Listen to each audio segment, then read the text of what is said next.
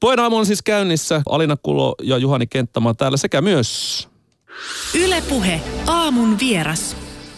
Peluurin yksikköpäällikkö Inka Silvennoinen. Mä oon tota, nyt kun puhutaan siis rahapelipelaamisesta ja siihen liittyvistä ongelmista ja vähän Veikkauksen asemastakin kyllä tämän haastattelun loppupuolella eritoten puhumme siitä, mutta mut on, mä itsekin jonkun verran, kuulkaa, ihan voi myöntää, niin käynyt pelailemassa muun muassa tuolla kasinolla ja, ja täytyy sanoa, että Helsingin kasinolla esimerkiksi, niin Niin kyllä sielläkin näkee, vaikka usein puhutaan siitä, että nimenomaan nämä rahapeliautomaatit on se iso ongelma, niin kuin se onkin, niin silti kyllä siellä kasinollakin voin kertoa, että ei sielläkään niin kuin voi olla näkemättä sitä, että, että pelaajissa on aika paljon niitä, kenellä on ongelmia.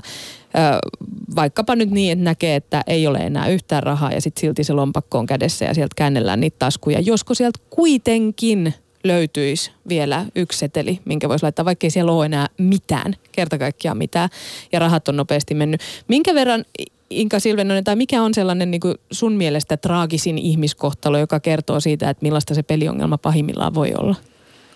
Vaikea eritellä traagisinta ihmiskohtaloa. Tietenkin siinä omassa työssään niitä traagisia ihmiskohtaloita, ikään kuin niiden parissa on päivittäin.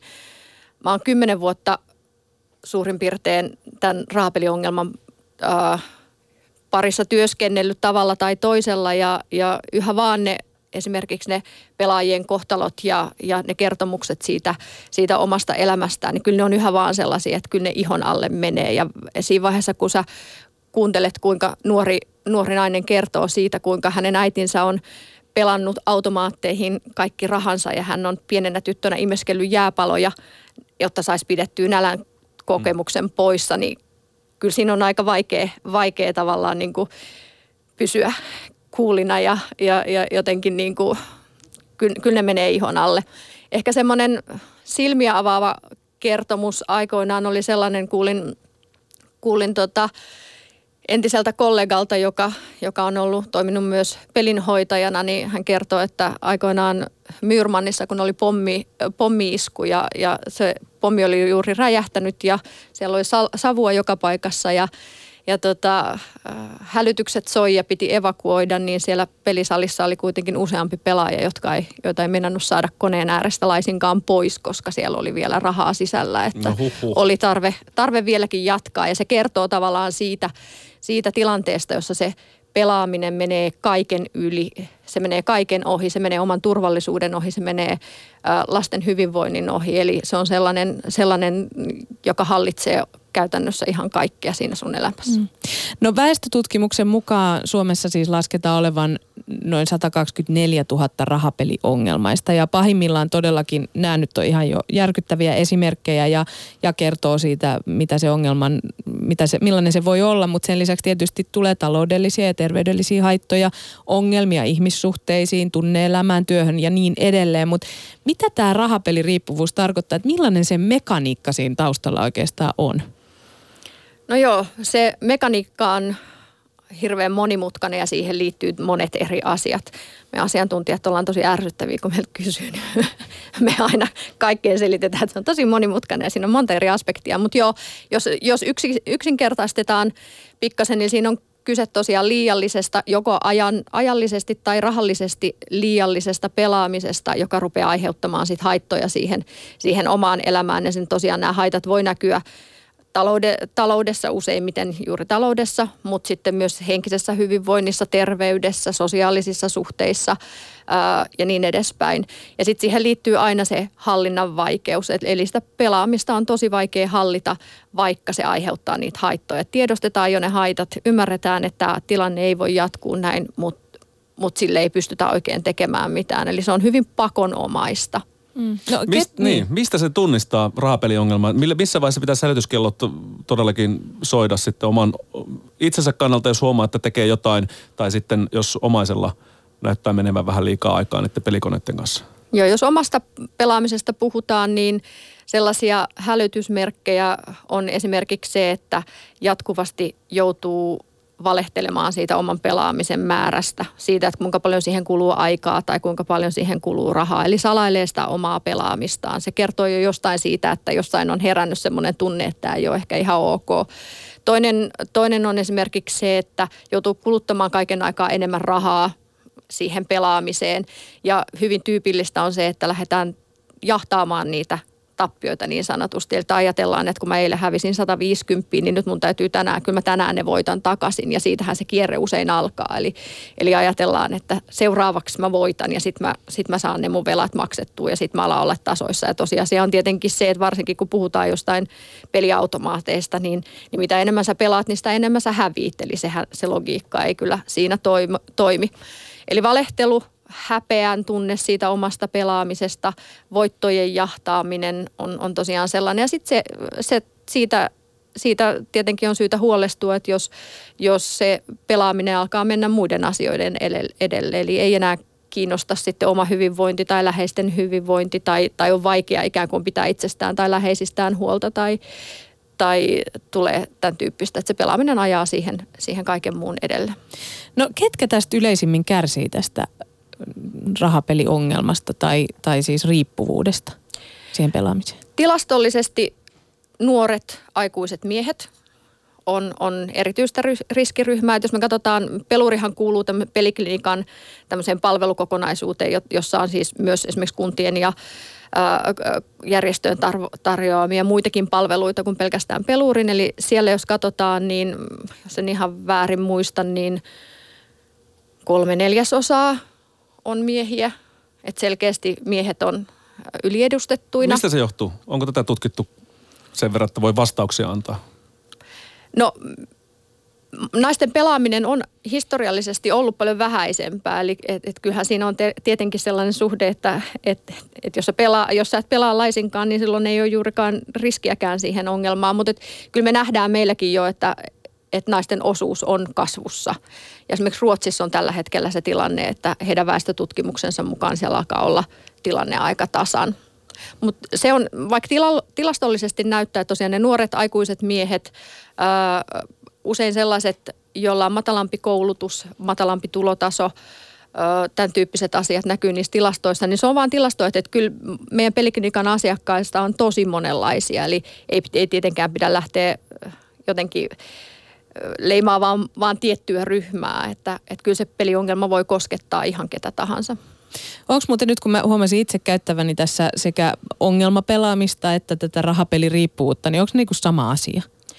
No on jatkumoa toisilleen, eli, eli tota, peliriippuvuus on tietty, tietty tavallaan tämmöinen diagnostinen määritelmä, eli sitten puhutaan tosi vakavasta ongelmasta ja, ja rahapeliongelma on sitten taas Äh, On, on, on sinällänsä sama asia, mutta se volyymi on, on, on vähän erilainen. Mm. Eli Suomessa on kolme pilkku kolme prosenttia ongelmallisesti pelaavia ja sitten, sitten noin yksi pilkku kolme prosenttia on niin kuin peliriippuvuuden kriteerit täyttäviä. Okei, no hyvä. Mutta siis kuitenkin kannattaa vähän olla varovainen, että missä kohtaa käyttää kumpaakin termiä. Ää, no... Inka Silvennoinen, sä oot toiminut vuosia siis näiden pelihaittojen ehkäisyyn sekä sitten rahapelaamiseen ja rahapelihaittojen parissa, mutta sen lisäksi sä oot perehtynyt myöskin nuorten ö, pelihaittojen ehkäisyyn ja pelaamiseen liittyviin kasvatuskysymyksiin, siis ylipäätään pelaamiseen, Joo. vaikka videopelaamiseen tai johonkin muuhun tällaiseen, ö, joka saattaa olla ehkä sitten enemmän ongelma just nuorille, mutta onko rahapela- rahapelaaminen myös nuorille jonkinlainen ongelma? Kyllä joo, jonkun verran ja, ja hyvin tyypillistä on silloin kun puhutaan ongelmallisesti pelaavista, että he on aloittanut sen pelaamisen jo hyvin nuorena. Useimmiten se tarina menee niin, että ollaan aloitettu joskus kymmenen vuoden ikäisenä about. Ja melkein aina se on sitten ne kioskien tai kauppojen automaatit, jolla se sitten alkaa ja lähtee siitä. Eli se on useimmiten se ensimmäinen pelimuoto. Selkeästi silloin, kun meillä siirryttiin siihen kahdeksantoista ikävärajaan, niin esimerkiksi Peluuriin tulleet soitot, niin kuin alaikäisten tekemät soitot niin väheni hyvin radikaalisti. Meillä on hyvin vähän enää niitä alaikäisiä, jotka, jotka soittaa sen oman peliongelman takia. Mä muistan itse, että se oli jopa tällainen jonkunlainen isää ja poikaa ja miksei äitiä ja poikaa myöskin äh, suhdetta vahvistava kokemusko. Isi nosti äh, nuoren Kenttämaan niin korkealle, että pystyi pajatsosta lyömään sitten ja sieltä pamahti vielä kaiken lisäksi se kaikista suurin voitto ja sitä juhlittiin jälkeenpäin monta päivää, että Jussi kuule läsäätti tuota pääpotiin, sai seitsemänkymmentä markkaa ja kyllä oli mahtavaa. Niin kuinka varovainen tänä päivänä kannattaa olla näiden muistojen kanssa tai itse asiassa tällaisten kokemusten kanssa, jos vanhemmat lähtee sitten jotenkin, koska mulle se on edelleen jotenkin sellainen hieno nostalginen kokemus, että sai pääpotin. Vanhempien kanssa niin, yhdessä. Niin. Joo, ja kyllä itse asiassa samantyyppiset tarinat juuri siitä, siitä että isä tai vaari tai joku on nostanut siihen pajatsolle tai jollekin muulle laitteelle sitten, ja sitten on tullut se uusi, niin kuin se voitto, joka on mm. sitten pienen lapsen mielessä tuntunut ihan valtavan suurelta, että siitä on tullut jo semmoinen hirveän vahva muistijälki siitä, siitä tota kokemuksesta ja sitä tiettyä sitä niin kuin sitten jahdataan, ja siihen on saattanut liittyä just tätä sellaista hehkutusta, että onpa sulla hyvä tuuri, että sä oot kyllä tosi, ootpa taitava. Mm. Ja, ja se on niin kuin yksi osa tätä ongelmaa, eli saatetaan sitten helposti ongelmallisesti pelaavilla menee tietyllä tapaa sekaisin se, että mikä, missä on, milloin on kyse onnesta ja milloin on kyse omasta taidosta. Eli, eli on, hirve, on oikeasti vähän ongelmallisesti, ongelmallista lähteä puhumaan, että ootpa sä taitava tässä tai, tai näin, koska tiedetään, että siinä ei ole kyllä nykyisillä automaateilla ei ole kyllä taidosta, taidosta no, kyse. No kuinka paljon vanhempien kannattaa nyt miettiä näitä asioita, olla esimerkkiä, että kuinka varovaisia tällaisten, tällaisten kokemusten jakamisessa? Joo, kyllä kannattaa ehdottomasti, että kyllä mä, jos mä mietin tätä meidän suomalaista rahapelikulttuuria, niin kyllähän se on hyvin sellainen positiivinen ja arkipäiväinen ja, ja meillä on ne pelit joka paikassa ja meillä on paljon sanontoja siitä, siitä kuinka on lottovoitto syntyä Suomeen ja, ja suomalainen voittaa aina ja niin edespäin. Eli, eli kyllä se tietty semmoinen niin kuin rahapelaamisen hehkuttaminen on yksi osa sitä. Sitä varmasti sitä ongelmaa. Ehkä se kaikista keskeisin, mutta yksi osa.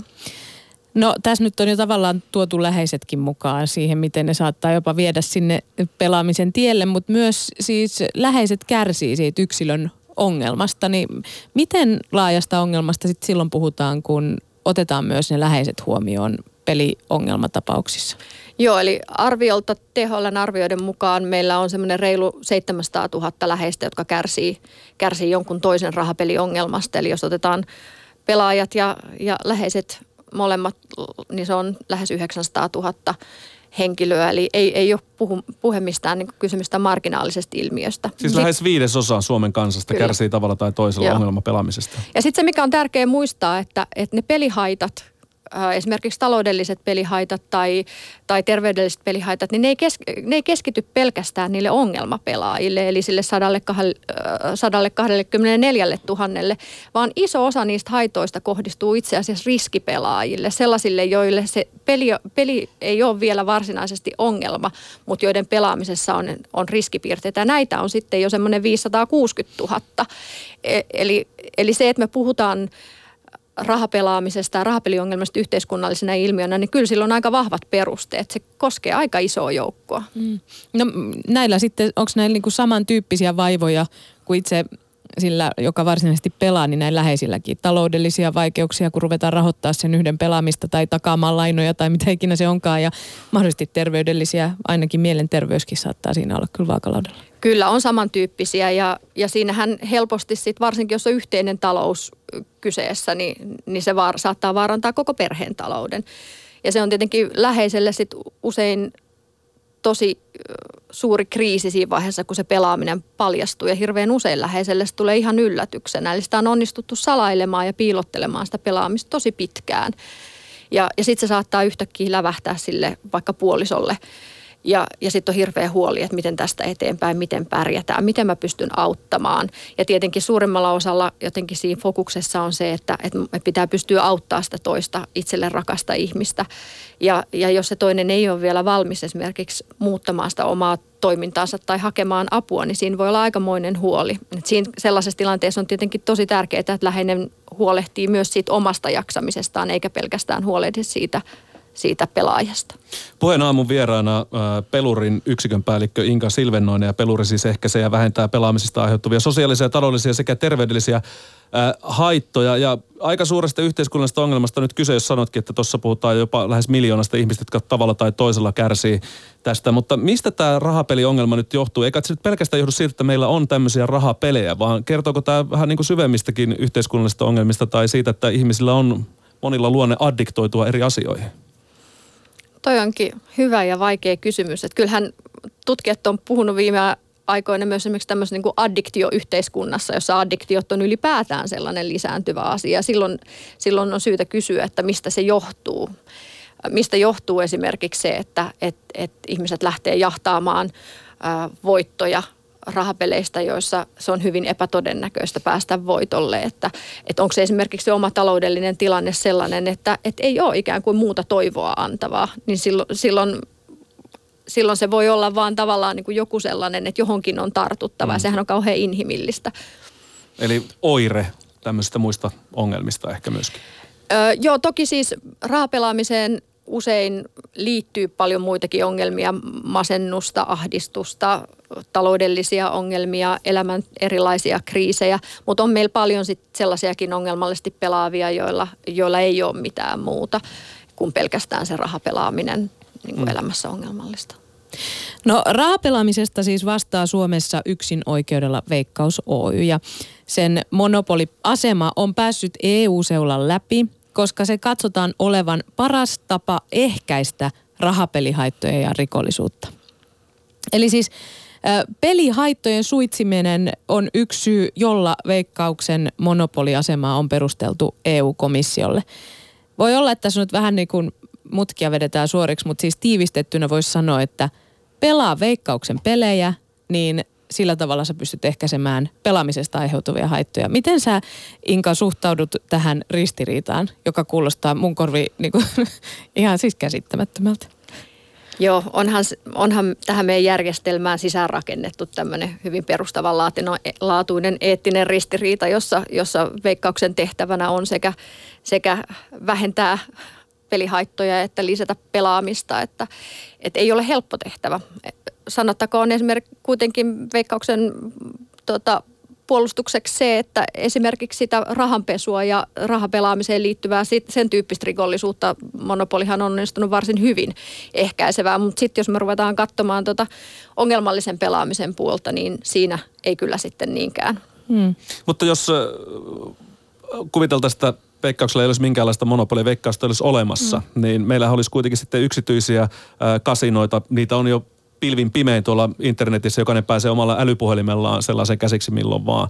Niin kuinka suurena mörkönä sä nyt, tai tavallaan siihen peilatessa, tai kun peilaa sitä, sitä faktaa, että sen tilalle varmaan tulisi joku palveluntarjoaja joka tapauksessa, niin miten sä näet sitten Veikkauksen aseman siinä, että onko se niin kuin hyvä vai huono tämä monopoliasema? Jos lähdetään siitä, että rahapelaaminen aiheuttaa ongelmia ihan joka paikassa, sen takia sitä joka paikassa jollain tavalla säädellään, että ei, ei, en ole ainakaan tietoinen, että olisi sellaisia maita, joissa rahapelaaminen olisi täysin vapaata. Eli ainahan sitä säädellään jollain tapaa. Eli, eli tota, ei se ole pelkästään Veikkauksen pelit tietenkään, jotka niitä, niitä ongelmia aiheuttaa. Ja, ja kyllä meillä näkyy selkeästi meidän palveluissa myös se ulkomaille pelaamisen haasteet ja se esimerkiksi, että monilla, monilla sit se, ne ongelmat saattaa syventyä ja pahentua sit just ulkomaisilla nettikasinoilla, mutta toisaalta tässäkin sanottakoon, että suuremmalla osalla se pelaaminen on alkanut siellä kauppojen ja kioskeen automaateilla. Eli, ja meillä on aika vähän meidän asiakkaista niitä, jotka pelaa pelkästään ulkomaille. Taisi olla joku kaksitoista prosenttia, jotka mm. on sellaisia, jotka pelaa pelkästään ulkomaisia. Eli tämähän ei ole mikään sellainen, että meillä on joku tietty järjestelmä, on se sitten monopoli- tai lisenssijärjestelmä tai niiden yhdistelmät, jotka niinku sellaisenaan ehkäisisivät ongelmia tai olisivat oikea ratkaisu. Et kyse on kuitenkin sellaisesta niinku yhteiskunnallisesta säätelystä, että minkälainen lainsäädäntö meillä on siinä ympärillä, miten rahapeli äh, tota, toimintaa säädellään, ohjataan ja valvotaan. No, niin se on ehkä se. No nyt tähän tietyllä tapaa, on, tai onkin jo ollut jonkinlaista säätelyä näissä, mutta sitten nyt on tulossa vielä lisää. Tässä oli tällainen Veikkauksen, no on ollut muutamiakin Veikkauksen mainoksia, jotka on herättänyt keskustelua ja niitä on kyseenalaistettu. Tässä nyt viimeisin oli siis tuossa, tai on koko kesänkin pyörinyt liittyen toto, totoamiseen ja oli tällainen radiomainos, joka siis oli ehkä hieman kyseenalainen. Tässä siis pelaamisen ja pelien perään haikailevat tällaiset hahmot, niin haki apua terapeutilta, joka sitten muun muassa neuvoi totouttamaan pelihaaveitaan radi, raviradalla. Ja voisi sanoa, että tämä suorastaan yllytti pelaamaan siis tämä, tämä kyseinen mainos. Ja no se jonkun aikaa siellä pyöri, mutta nyt se otettiin, vedettiin sitten pois ja muutenkin. Veikkaus on nyt viime viikolla pitänyt tiedotustilaisuuden, jossa he ovat kertoneet puuttuvansa näihin erinäisiin ongelmakohtiin jollakin tavoin. Yksi tällainen puuttumistapa on se, että kun tällä hetkellä on kahdeksantoistatuhatta viisisataa peliautomaattia, näitä rahapeliautomaatteja hajasijoitettuna erilaisissa arkisissa ympäristöissä, niin nyt niitä vähennettäisiin noin kolmen tuhannen kappaleen verran näitä koneita. Onko tämä, Inka, sun mielestä riittävästi? Ei. Kyllähän se aika kosmeettiselta kuulostaa, varsinkin kun tiedetään, että se pelaaminen yhä enemmän joka tapauksessa on siirtymässä nettiin ja niitä todennäköisesti joka tapauksessa tavallaan sitä kautta poistuisi. Niin kyllähän se aika, aika vähäinen se määrä on ja sitten tuossahan ei myöskään otettu kantaa siihen, että mistä ne lähtee. Et kun me tiedetään esimerkiksi, että niitä hajasijoitettuja automaatteja on sijoitettu ennen kaikkea niin kuin enemmän sellaisille alueille, joiden sosioekonominen tilanne on, on heikompi ja jossa on esimerkiksi enemmän työttömiä tai, tai eläkeläisiä ja niin edespäin. Eli, eli kyse on myös siitä, että mistä sitten nämä kolmetuhatta automaattia pa- poistuu, että et lähtee, arvioidaanko sitä millä perusteella. Eli siinä on, se jätti myös aika paljon kysymyksiä. Äh, niin siis tämä, nämä peliautomaattien sijoittaminenkin on jonkun verran herättänyt keskustelua just siitä, että mihin niitä sijoitetaan ja millä perusteella. Mm. Ja, ja Veikkaus sanoo, että niitä sijoitetaan sillä perusteella, missä niitä niinku, mihin niitä ikään kuin tilataan. Mitkä kaupat niitä haluavat tai missä niillä on käyttöä. Että sellaiset paikat, jossa niitä ei käytetä, niin ei siellä sellaista kannata myöskään pitää. Mutta heti myöskin tulee mieleen siis kasinot, jotka tietysti on paljon harvemman ihmisporukan ulottuvilla. Kaikki ei niissä samalla tavalla käy kuin se, että sä menet lähikioskille tai johonkin. Mutta mut sielläkin vaikuttaa siltä, että aika tarkoin on harkittu se, että miltä siellä kasinossa näyttää. Siellä, siellä on, siis, on niinku koko lattiamattoa ja äänimaailmaa ihan toisaalta. Sä meet nykyiset pelikoneet on sellaisia, että kun sä istut siihen penkkiin, niin se tärisee, kuulkaa, kun sitä rahaa alkaa virtaa ja korvien vieressä on kaiuttimet, mistä tulee mahtipontista musiikkia aina välillä. Ei edes suinkaan silloin, kun se voitto tulee, vaan sulla tulee sellainen olo, että nyt varmaan pian tulee voitto. Kuuntele, musiikit alkaa nyt kiihtyä, nyt pian tulee voitto. Nyt on eikä kokemusasiantuntija se, no, puhutaan. Nyt on kokemusasiantuntija. Mutta siis, että et kuinka tarkkaan näitä oikeasti suunnitelta? Eikö tämä nyt ole ihan, siis tämmöinen, no todella jotenkin tuntuu siltä, että ei se vaan sattumaa ole, että siellä sellaista on. Ei, rahapeliteollisuudessa aika vähän asioita jätetään sattuman varaa, että se sattuma jää sitten siihen pelikokemukseen. Mutta tota, joo, siis globaalisti esimerkiksi kasinoiden sisustusteollisuus, siis se on valtava teollisuuden ala ja siellä mietitään tosi tarkkaan, miten ne automaatit sijoitetaan, miten ne ripelit sijoitetaan. Siellä yleensä ei ole kelloja eikä siellä näy ikkunasta auringonvaloa, eli ihan tarkoituksellisesti lähdetään hämärtämään sitä, sitä tota, ajantajua. Esimerkiksi tämä äänimaailma ja kaikki muu on, on hyvin merkittävässä roolissa. Kiinnostavaa ja tavallaan vähän huolestuttavaa on tietenkin se, että myös sitten niin kuin rahapeliteollisuuden ja muun peliteollisuuden tämä tämmöinen niin kuin harmaa alue, eli rahapeliteollisuuskin hyödyntää yhä enemmän sitten tarinallisuutta ja, ja tällaisia henkilöhahmoja ylipäätään tämmöistä, niin kuin, mikä on per, perinteiselle niin kuin vaikka videopelaamiselle hyvin tyypillistä. Eli sieltä tulee sitten taas uudenlaisia, uudenlaisia elementtejä ja kyllähän ne yksittäiset pelit on hyvin tarkkaan suunniteltu jo siten, että niissä hyödynnetään meidän tavallaan psykologisia heikkouksia siitä, että, että me halutaan nähdä esimerkiksi järjestystä siellä, missä on kaaosta, eli halutaan lä- nähdä jotain logiikkaa siellä, missä sitä ei ole. Siellä on tämmöisiä läheltä piti tilanteita, äh, että sä melkein sait voiton, jotka kannustaa pelaamaan. Tempo on nopea esimerkiksi rahapeliautomaateissa, se on yksi niiden niin kuin merkittävimpiä riskitekijöitä, eli se on hyvin nopea se vaste sille, että, että sä laitat sen rahan ja sit sä saat palautteen. No mitä näille pitäisi, Inka Silvennoinen, sun mielestä tehdä? Pitäisikö kaikki tämmöiset koukuttavuudet poistaa niistä peleistä vai mikä se on semmoinen yksinkertainen lääke nyt tähän vaiheeseen, kun sä teet kuitenkin peliongelmaisten kanssa työtä? Valitettavasti tähän ei ole yksinkertaista lääkettä, olispa. elämä olisi hirveän paljon helpompaa. Ö, mut joo, ei, ei varmaan sellaista, koska se tietenkin se, että jos tehdään ihan täysin turvallinen peli, niin ei sitä kukaan myöskään pelaa. Että et, et, et tietyllä tapaa se on aina sellaista kauhun tasapainoa siitä, että mut et, kyllä ehdottomasti meillä niissä rahapeliautomaateissa sen lisäksi, että pitää rajoittaa sitä saatavuutta ja näkyvyyttä niin kuin arkisissa ympäristöissä, niin kyllä meidän pitää yhä enemmän kiinnittää huomiota myös siihen, että minkälaisia ne pelit on, miten niitä kehitetään ja, ja tavallaan se, että et, et kuinka koukuttaviksi niitä oikeasti voidaan tehdä. Tähän kiinnitetään toki nytkin jo huomiota. Meillä on arviointiryhmä, joka sitä, sitä, sitä huomioi, mutta et, et kyllä tähän täytyy kiinnittää myös enemmän. Jep, ja kannattaa vielä muistaa, että sit siellä on kuitenkin aina se mahdollisuus, että se voitto voi tulla, vaikka millaisia ääniä päästäisiin, niin silti siellä on se, että siellä on se kymppitonni mahdollisesti odottamassa mua. Mutta vielä viimeinen kysymys, Inka Silvennoinen, sulle. Voiko peliriippuvuudesta toipua? Voi, kyllä. Ja siitä voi toipua ja äh, saada elämänsä järjestykseen ja kuntoon, ja me nähdään jatkuvasti myös onneksi sitä. Et tärkeintä on tietenkin se, että tunnistaa itse sen tilanteen. Eli, eli tota, pohtii niitä omia pelitottumuksia, omaa suhdetta siihen pelaamiseen, niitä ko, tota, koettuja haittoja ja, ja toisaalta on sitten valmis siihen muutokseen. Apua kannattaa hakea aina. Et esimerkiksi Peluurin soittamalla arkisin kaksitoista kahdeksantoista, niin sieltä, sieltä sitten aina löytyy ammattilainen, joka voi olla tukemassa sitä muutosta. Hyvä, kiitos. Ja me katsotaan, miten Veikkaus nyt sitten lähtee toteuttamaan näitä suunnitelmia. Kiitos Inka Silvennoinen tästä haastattelusta. Kiitos.